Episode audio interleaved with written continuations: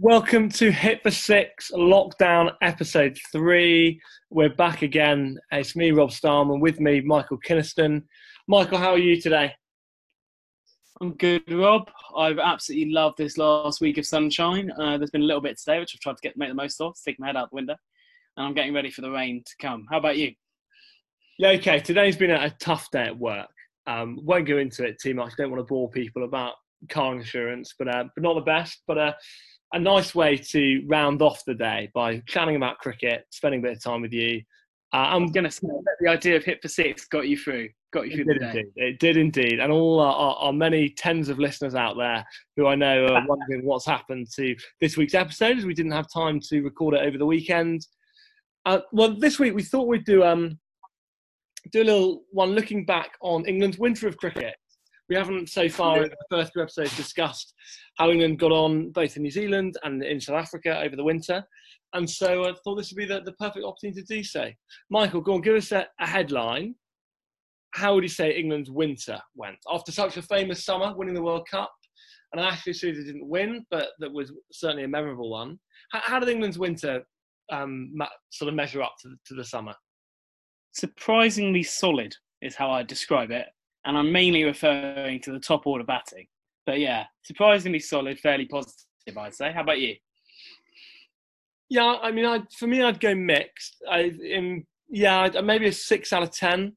I thought, um, yeah, some good. There's some. We'll talk about it obviously more in depth in a bit, but the uh, the top order batting much improved certainly, but uh, a lot of things to be desired. I mean, we lost pretty comprehensively in that first test in New Zealand. Yes, we won a series away in South Africa, but they were dreadful and even the limited over stuff. Some great 2020 games, uh, you know, good series there. But the the one days against South Africa weren't brilliant. It didn't feel like we were the the all conquering um, limited over side that we have been previously.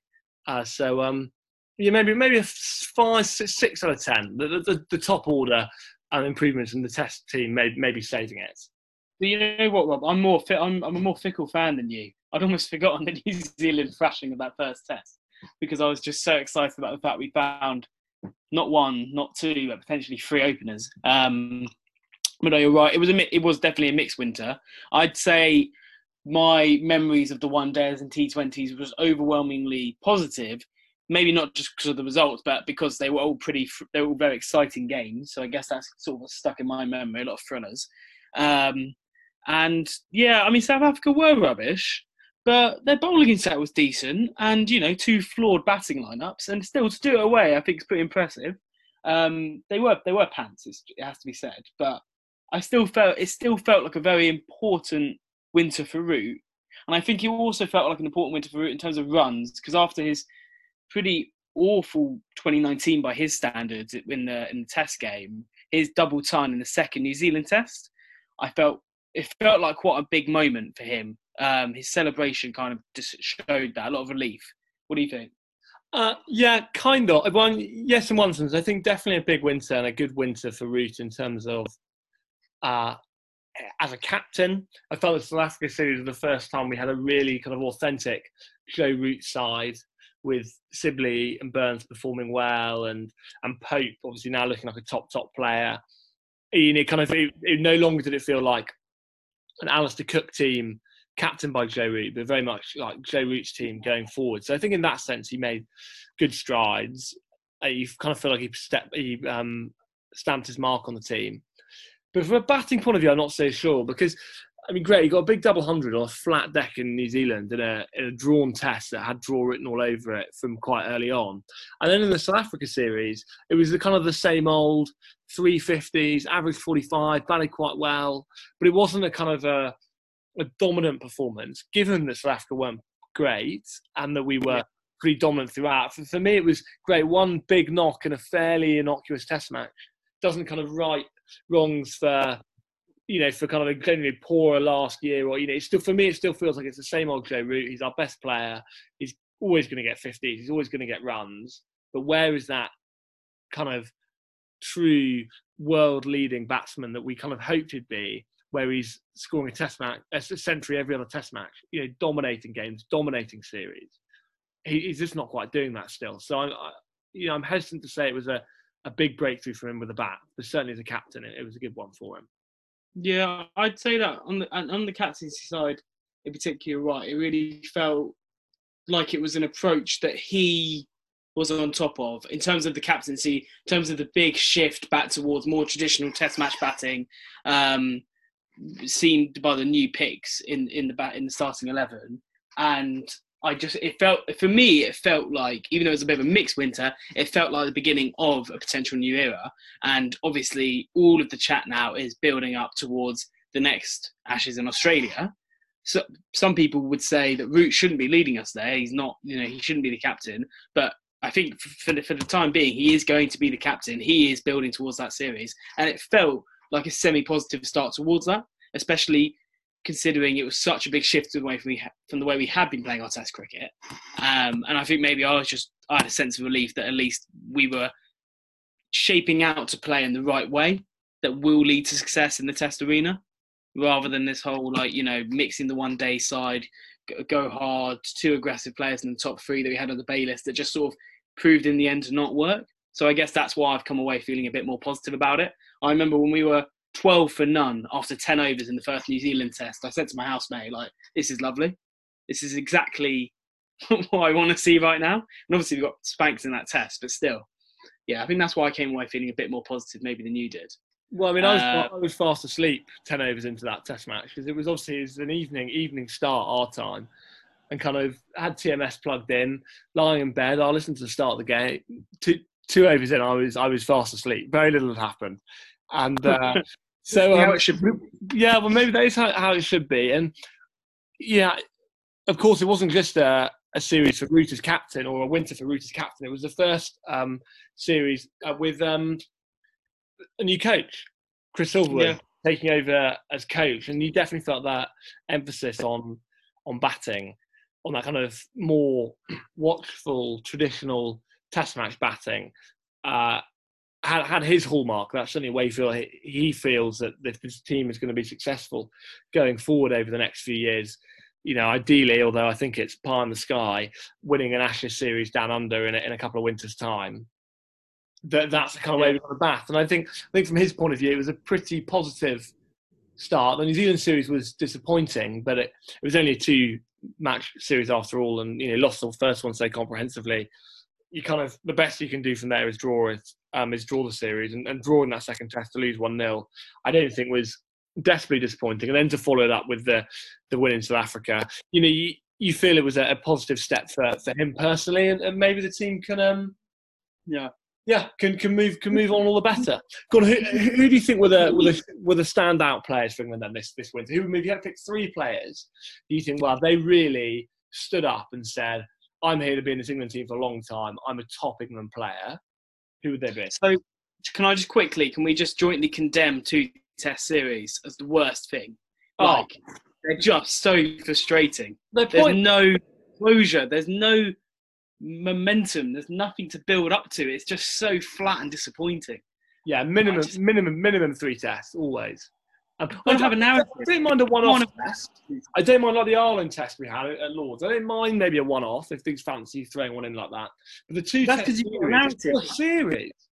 It's it's kind of they they are pointless. And you felt England after drawing that last one, or oh, maybe they could have a third one, maybe they could win that one and draw it one all, and that'd be a nice result. But they just didn't have the opportunity. It was they had to go from nothing, getting pumped by innings, to winning a test in order to salvage anything but a draw from a series. And it, particularly with this World Test Championship, where every series is worth the same amount of points, suddenly a single Test match in a two-match series becomes worth so much more than a Test and a five-match series, which itself I think is uh, is yeah, stupid. Yeah, I know. I'm, I fully condemn them and uh, will never ever support them.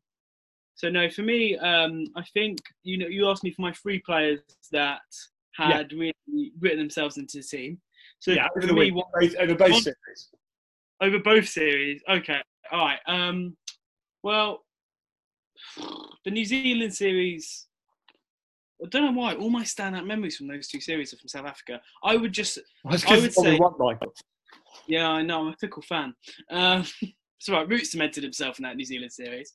Um, I would say that Dom Sibley across the two series you know, showed that he could be someone who's there for a while. He was a bit disappointed in the New Zealand series. He got a few tens, you know, sort of mini starts, and you, uh, you know, you were starting to get a little bit worried. Oh, is it not going to happen for him? So I think when he got that time in South Africa, it was a real relief. Um, and I wouldn't I wouldn't say Zak Crawley's in these three because he only made a couple of fifties, but he looked decent. He looked all right. Then number two would be Ollie Pope because he just looked class throughout both series. He just looked a touch above. He looked absolutely wonderful. He'll be batting higher than six, I'm sure. Soon, I'm sure. Not too soon because you don't want to rush it. But no, he looked unbelievable. His jumping cuts were a wonderful thing to watch. Um, and he's just got such quick hands. Yeah, they were then- fantastic.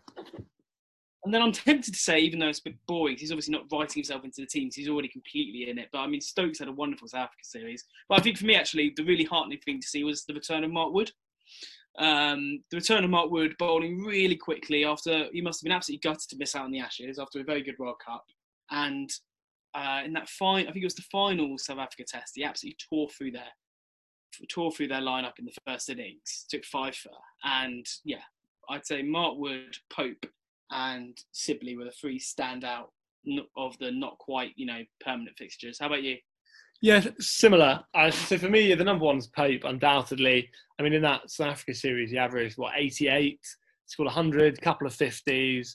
He just looks like such a like a player with the potential to become a really dominant player, like a, a player you feel when coming in at six can take the game away from teams consistently in a way that we kind of always hoped that Bairstow Buttler would do, but they've never quite done. For me, Yeah. Pope already looks like a kind of player who is going to be doing that regularly. Uh, and yeah, I think now for me, any time if he isn't- if he does, he should always be picked when fit. If he doesn't get picked, I think there's going to be serious questions asked because over over the course of both series, he's got a good 50 in New Zealand as well. He just felt that you know this is the time where he got picked a couple of winters, a couple of summers ago, and it didn't he didn't quite work out. Now Well, you that's feel it. he's, he's ready and ready to to shine for a long period of time.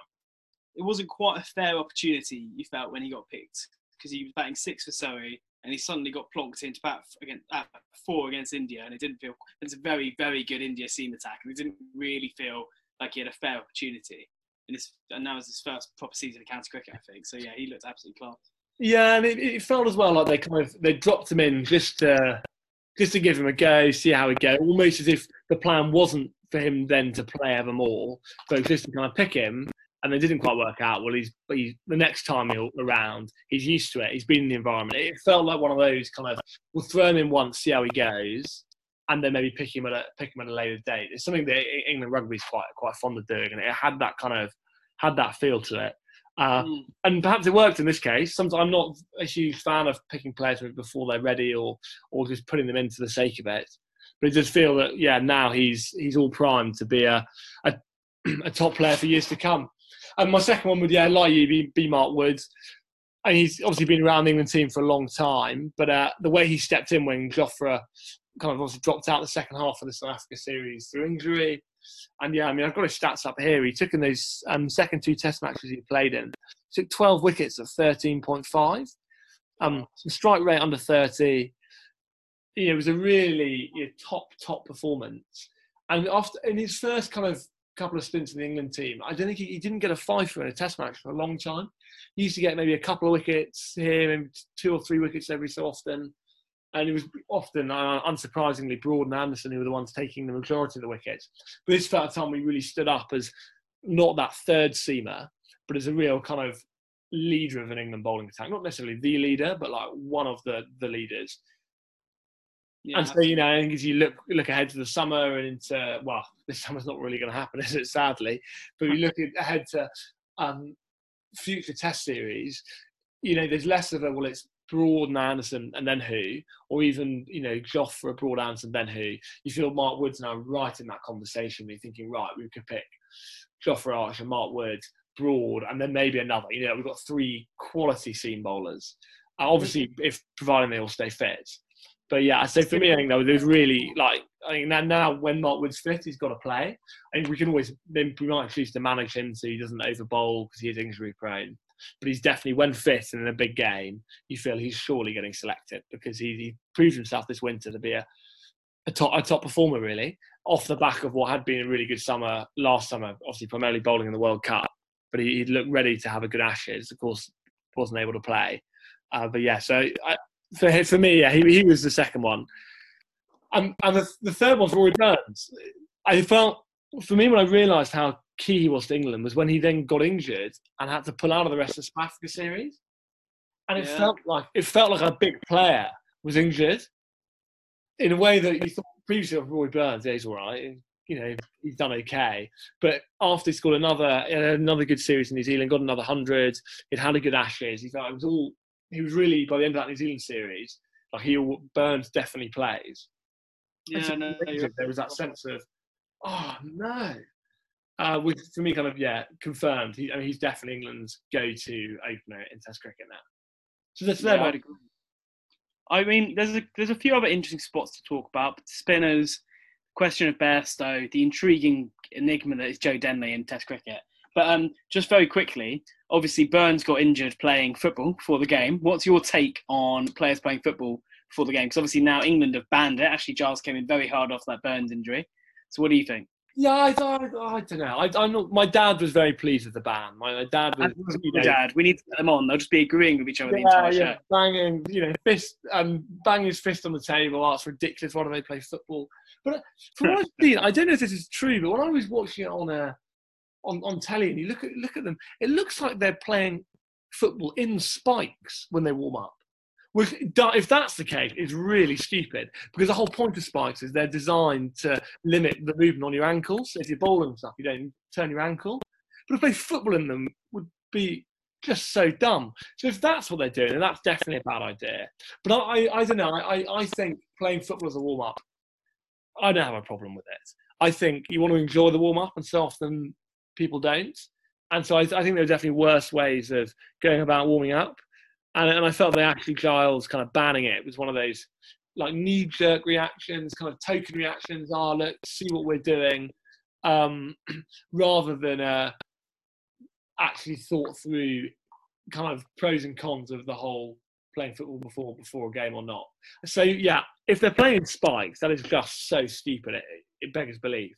But if if they're not and playing trainers, I, I'm, I'm inclined to say, you know, let them crack on. But so I, I would, yeah, I'd come to sort of a happy medium. No spikes, obviously, and then you play a very, you know, a sensible version of football. No big tackles, you know, couple of touches, fairly low contact, and you can still have fun with that without having any unnecessary injury. I mean, I remember once being at a game and watching them warm up, and um, Stuart Broad just flying into every challenge two footed, and it was just you're watching it going, why, why?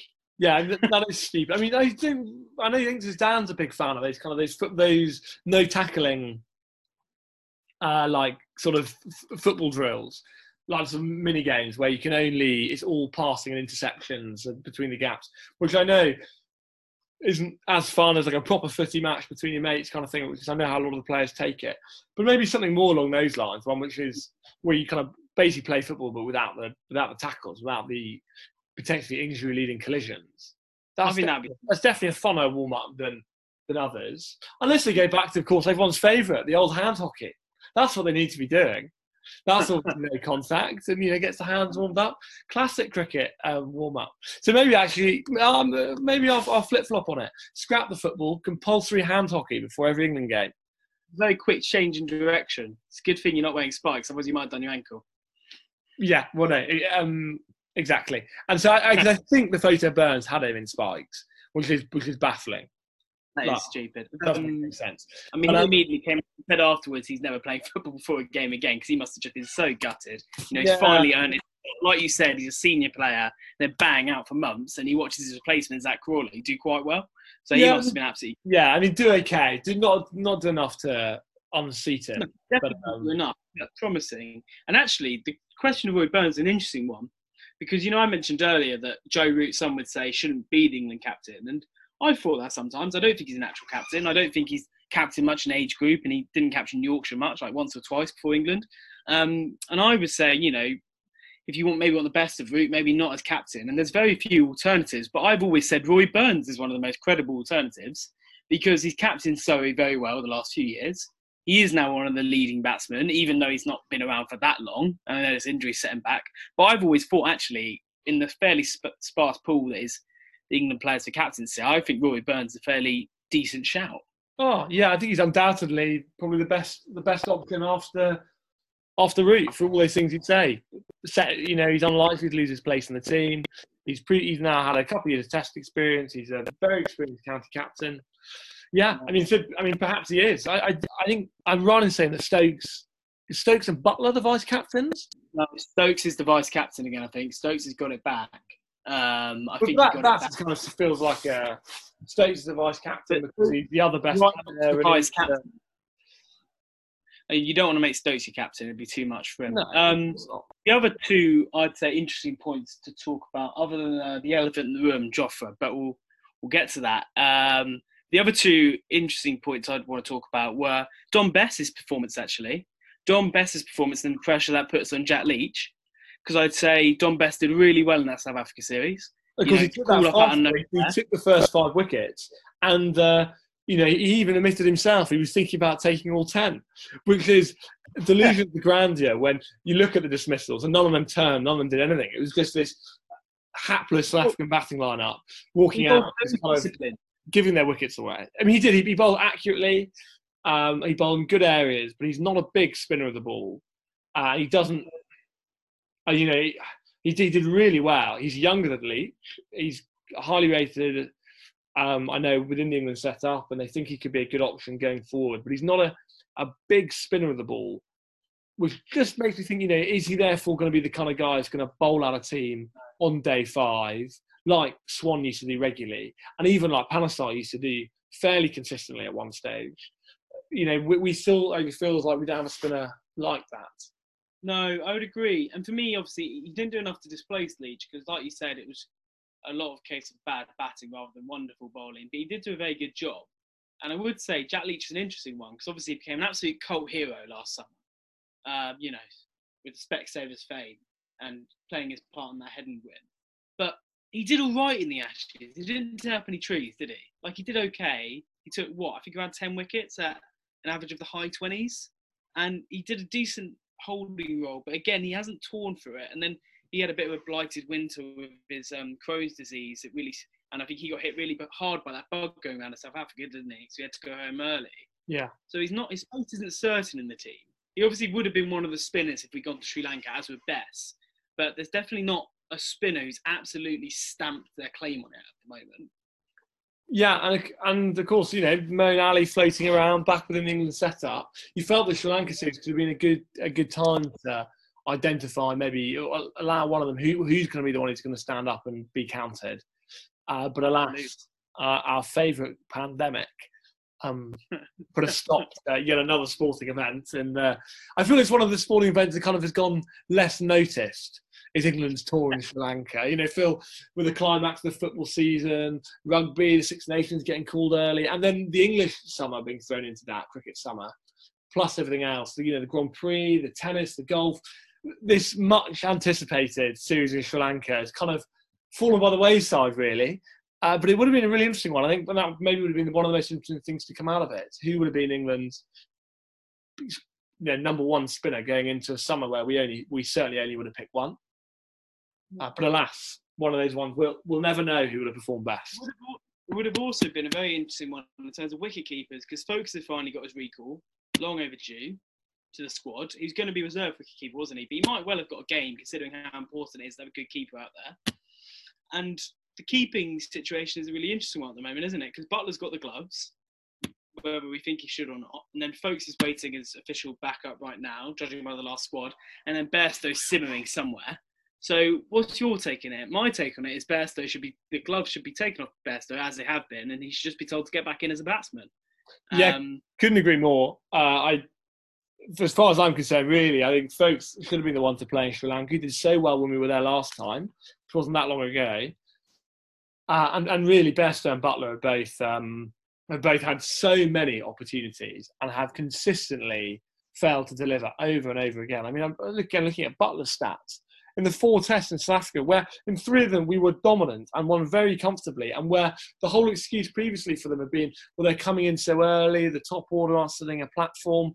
But in these tests, the top order did consistently set a platform, and yet Buttler, yet again, averaged 16, a top score of 29.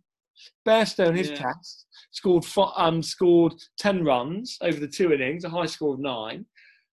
Yeah, they had opportunity after opportunity. They consistently haven't delivered. They've obviously been fantastic players in the one day set up, key players in our World Cup win. But, uh, but for me, it's yeah, it's Foakes, and and I was thinking, what would my test team be going forward? I don't think uh, there'd really be a place for um for either of them in in my eyes. They've just consistently not performed. And with Pope now coming in as an obvious six, Foakes at seven, and then you've got the bowlers. Yeah, I I, I think it's it potentially time up for both of them until they start to prove yeah. that they're they're good enough in longer formats of cricket to play for England and perform consistently. So for me, I think it might actually just be time up total for Buttler in terms of Test cricket.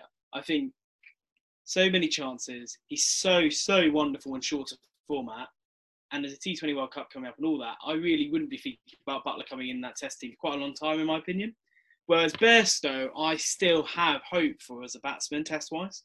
I still feel like if he just knuckled down, he just in the attitude problems about the keeping went away, and he just accepted he was going to get into the team as a batsman. I feel like he could. He's definitely good enough to be in that batting lineup. Um, so for me, that's a really frustrating one. But you're right; he wouldn't be in my first eleven at the moment. But of course, with Ed Smith as selector, Jos has always got to look in because I, mean, I was in a, a Q&A with Ed Smith last year and he was he just could not speak high enough about Jos Buttler. Inadvertently, over the course of the evening, he compared him to Viv Richards, Brian Lara, and A.B. de Villiers, um, which just kind of, I think, paints a picture of how highly he rates um, Jos as a player.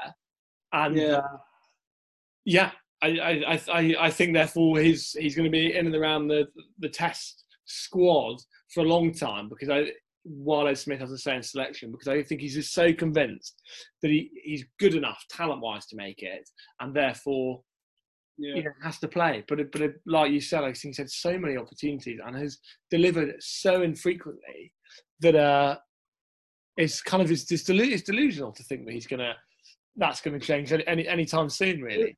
And an element one test hundred, one test hundred and seventy-three innings.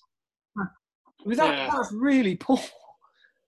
I mean, it's one more test hundred than either of us are going to get, but it's also seventy-three more chances than any of us are going to get. So yeah, well, yeah. speak yourself, Michael, on both fronts. You never know, mate. You never know. Um, I guess the final thing is there's a element of pride, isn't there? Because he's Ed Smith's pick. He was Ed Smith, slightly renegade, slightly off the wall pick and he doesn't want to admit it hasn't worked. He did yeah, work, and he did okay at first because he got a decent number of fifties. Because having said the 100, he has got 15 50s, or if you include the 100, 16 scores of 50 plus while on the test team. And so, you know, he had a few 50s. He was batting quite low down, performing okay. I kind of could see why they gave him another go, but I think now, now time is time is up for him. Sadly. Yeah, I'd agree. Um, and just the final um, one to talk about for me and this team is the, the, the enigma that is Joe Denley. Um, he he gets starts. He so often gets starts. He came so close to getting that ton in the Ashes, but he just can't get over the line. And it's not as if he's a young whippersnapper. His bowling hasn't proved to be particularly useful. I mean, what's your opinion? I kind of, I still like him in my oh, first. Oh, I don't know what it is. I don't know if it's, it's his little smile or what. I, I, I really like him. I think I would still pick him. I'm not going. I don't think he's quite ready. There's no physical proof for it. So yeah, for, yeah. For, I mean, for, for me, he, he he's still England's best bet at number three, which is dreadful because he's not that good. But I, I don't know, I like him. And that drop catch off Jofra in the New Zealand series just made me like him even more because that's the kind of that's the kind of catch I'd drop. And so maybe I warm to him. It's funny. Yeah, I know. Yeah, he's such a good fielder, and he's taken some incredible catches, including for England. Uh, one at Lords, diving. Oh, I was there. It was past him, and it wasn't unbelievable. Yeah, he dropped sleep clanger. So yeah, it's very so bad. So you know, I I say let's give him one more go. And there's something I think there's something I feel like he he adds a a stability thing in team, being that little bit older, being that little bit more mature. You know, I just wonder if it's sometimes a bit of a brash, reckless England team. They maybe having a slightly older member of the team, you know, high up the batting order. Because I still, in many ways, see Root is slightly petulant. Stokes is certainly quite like an emotional player in many ways. And so having, as having, I feel like Joe Denly in there, he's a stabilising factor. I mean, if he scores, if he doesn't score any runs um, in his next series, again, I would have said if he didn't score any runs this summer, but that's not going to happen. So in the, in the next series, then it's probably it probably is curtains for him. But I don't know. I I, I like him. He's got, as I said, he's got a nice smile, nice dimples. He's uh, he seems like a good bloke. Um, I I reckon pick him, keep him in there if he does score a ton, it'll be absolutely scenes. Um, we'll be we'll be cheering. Yeah, um, and, and the team on the balcony, you can imagine it. they'll be absolutely loving it. As, yeah, they will be. as money does it. There'll be tears. Um, and then I guess final thing, I, I, mentioned the elephant in the room earlier because we've been we, we spoke about this briefly. You know, when me and Rob talk about doing the podcast, this is a very professional production. We have a chat a few days before. We think about what we're going to talk about. You know, to make sure the listeners get a good show, all the tens of them. And we were speaking about the Jofra issue and it's obviously it's an interesting one, isn't it, Rob? Because he had a wonderful summer. I watched the YouTube video the other day of Jofra's best moments uh, in the England shirt over the summer. Won us the World Cup, 20 odd wickets in the Ashes. He was incredible. And then he came down to earth with a bump a little bit in the winter, ending with the stress fracture to the elbow. What are your thoughts on his winter? Uh, well, I mean, in many ways, we, we agree with a, a huge amount of it. And there's a good article you shared me with by um, glad for the Guardian with Barney Ronay. Um, right? This is good yeah. as Jonathan. And it was um it was I mean it was an excellent article and made a really made some really important points. It's just that he'd been really badly managed. And I, I, I was just thinking, it got me thinking. You, you, look at how Australia in the last summer like rotated those fast bowlers, Cummins, Hazlewood, and Starc in particular. And they kind of, you know, they really keep an eye on them, manage their workload, pick the right players for the right conditions, make sure they're they're primed and ready.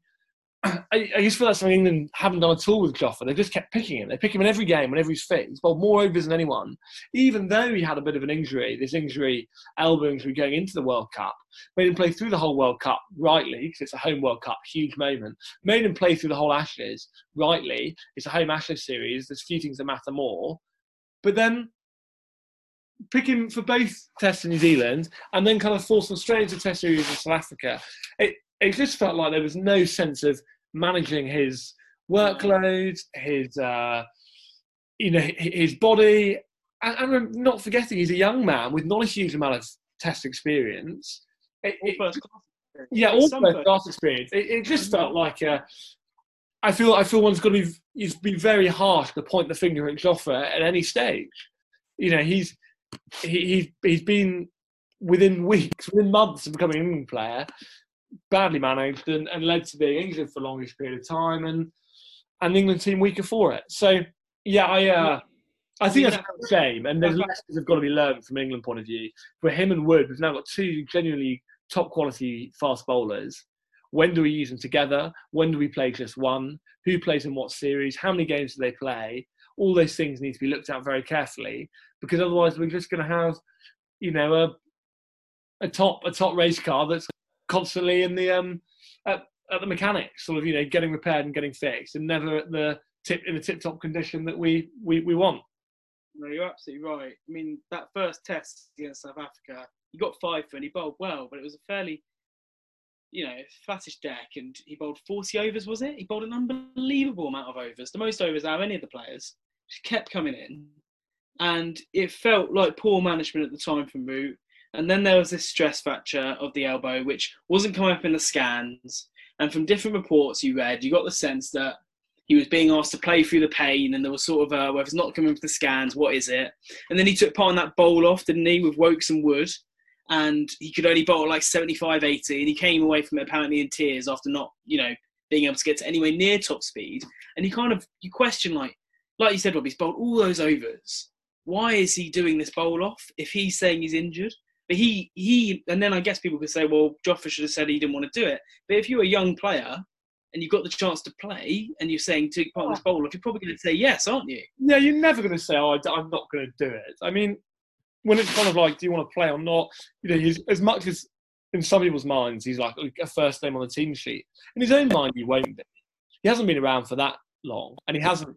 I mean, I think he can probably justifiably feel pretty nailed on to playing some of the one days. I mean, given not only his his record with England, but also his uh, his limited overs record around the world, and you know, kind of franchise cricket and that kind of thing. But he's as a test player, he had a good Ashes, but he don't feel like he's a nailed on player. He didn't do that well in New Zealand. In fact, he did pretty poorly. He averaged, you know, I think over 100 with the ball in the end. Um, so yeah, so then going against Woakes and Wood, who are two accomplished international players in their own right, of course he, he's going to want to do well, want to perform, want to kind of show he's fit. But if he's been saying he's not, because you've got to listen, you've got to trust players. They know their bodies. It's not like he's going to be faking it or wanting or desperately not wanting to play, because he's an international sportsman. He, wants to play Test cricket. He, want, he wants to perform for England. Um, so, and I would also just say quickly, I think the other big misunderstanding about Archer is that people always sort of people quite I think people, I think pundits and you know coaches whatever have talked about the need to be giving every ball the effort ball, every ball 100% because sometimes it feels like when he's in a rhythm, you know, he's bowling at 90 plus effortlessly, and then suddenly he's just bowling at 85, and people are asking why is he only bowling 85? We need him to bowl faster now. And I think Mike Selvey's spoken with quite a lot of sense on this as, as Archer's bowling coach. I mean, I'm lifting this right out of Ronay's article. I hope he doesn't mind. But basically, people who say this sort of stuff about why isn't he bowling at 90 all the time don't understand the demands of, bowl, of bowling that fast and about the fact that it has to be in bursts. Otherwise, you just can't, your body can't sustain it. And so there's a fair amount of ignorance around there. And you, you hope that Root and, you know, his coach and that sort of thing would be able to cut him that slack, have his back, and maybe a tiny bit more than they have this winter is is, is what I feel. And yeah, right, and, you, and, you build, and you build up more stamina to bowling longer, quicker spells. So you look at look at Bumrah, who's got an unusual action anyway, and is a bit of a freak of nature as it is.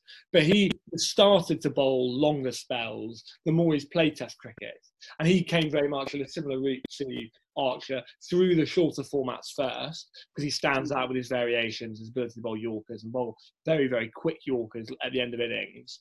Um, but it's started to sort of grow into that bowling longer and longer and longer spells. And, you know, and he, we see what happened with Pat, Pat Cummins as a case in point, because he's one of the best fast bowlers, you know, this the world's seen over the last 20 years. And he burst onto the scene as a teenager against South Africa absolutely ripped up trees, did brilliantly, bowled too much, got injured, and was injured for a long period of time before coming back, where they used him in fits and starts and bursts until he built up into the, the point now where he is in many ways you know, number one pedigree fast bowler. I mean, complete specimen of a man and can bowl longer spells. Mm. But given Jofra's carrying an injury, given you know he's not used to bowling extended spells at a good pace, that's something that doesn't yeah it doesn't just happen overnight. Uh, it is it's frustrating because it's just another classic example, and we did speak about this and what motivates it and why, of England managing basically your, your players that aren't like Paul Collingwood and Alastair Cook, who aren't your honest, hard-working, will just dig in and make the most out of their, you know, their talent, but not bags and bags of talent. When it's a player with a mercurial talent, or they maybe kind of have slightly different attitudes or ways of going about things. And thinking of a Kevin Pietersen, the Monty Panesar, we just seem yeah. to be really poor at managing them. And it just seems to be such a kind of rigid way of looking at, at, players and they've got to fit a certain team mold. It's certainly brought a lot of success under Andy Flower, but you always thought his setups were overly stringent on players and, and restricting. But yeah, he just wasn't anyone with a bit of common sense and a bit of flexibility around the rules. You know, why can't Jofra train less? Why can't he get on a different training program? He doesn't have to play every game like other players do. Why can't he miss out? Because those kind of things, they don't seem to know. If he's fit, he plays. If he's half fit, he plays. Everyone who's always fit always plays.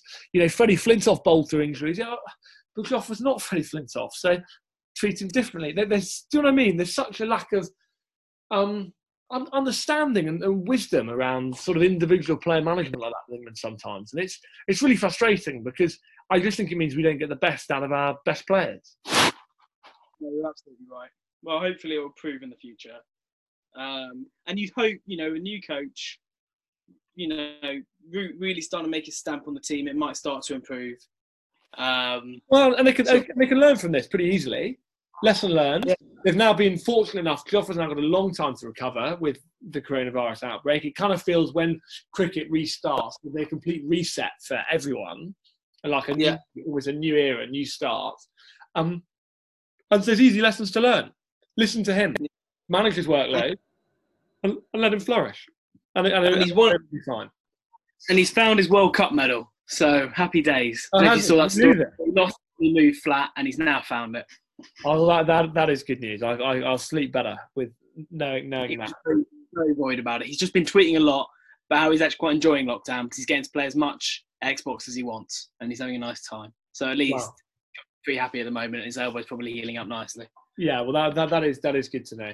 Go on, let, us finish then. Um, look, this is our last little bit on, on some of the on some of the limited over series.